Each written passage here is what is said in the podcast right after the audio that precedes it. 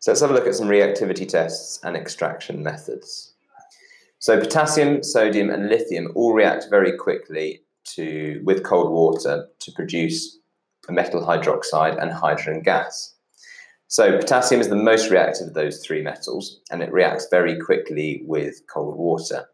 Now, the hydrogen that's produced in the reaction will ignite uh, instantly, and the metal will also be set alight. Um, and it will basically create sparks, and the burning, uh, the metal will actually burn itself, and it will burn with a lilac flame, which is like a pinky purple color. Now, sodium will react with cold water by fizzing rapidly and melting uh, to form a ball that moves around, moves around the water's surface.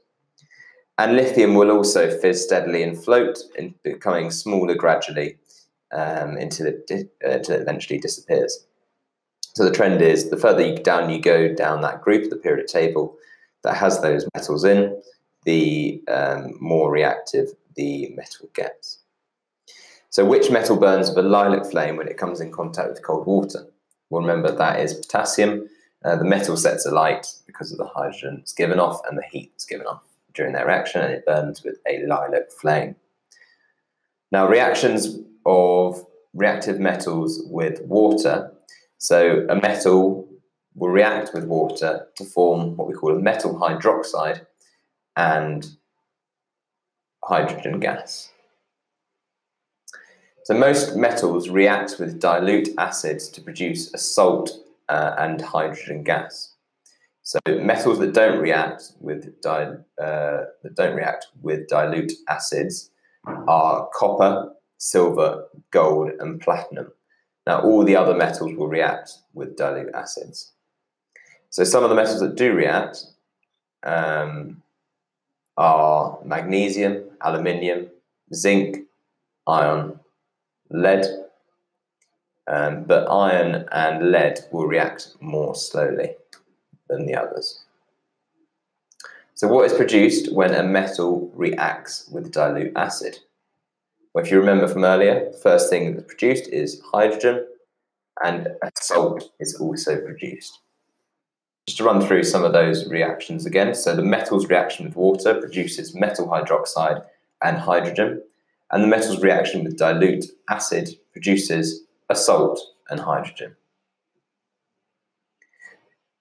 Now, when we're thinking about extraction of metals, most metals are found as compounds because the metals the metal has reacted with other, other elements in the past. So this is when we're, we're thinking about getting them out of the ground. Because of this, the, the metal uh, has to be extracted from the ore where the metal compound is found.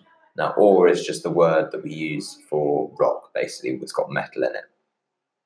So metals are less reactive uh, metals that are less reactive than carbon can be extracted from their oxides by uh, reducing it with carbon.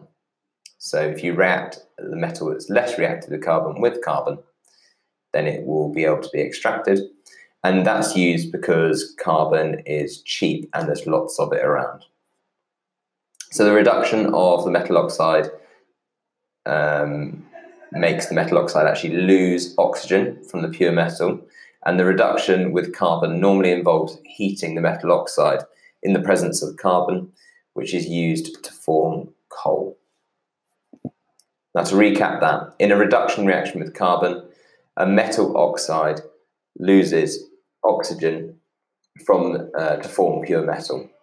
And what type of reaction is used when extracting metals with carbon? Well, that is a reduction reaction metal is reduced because the oxygen is being taken away from it.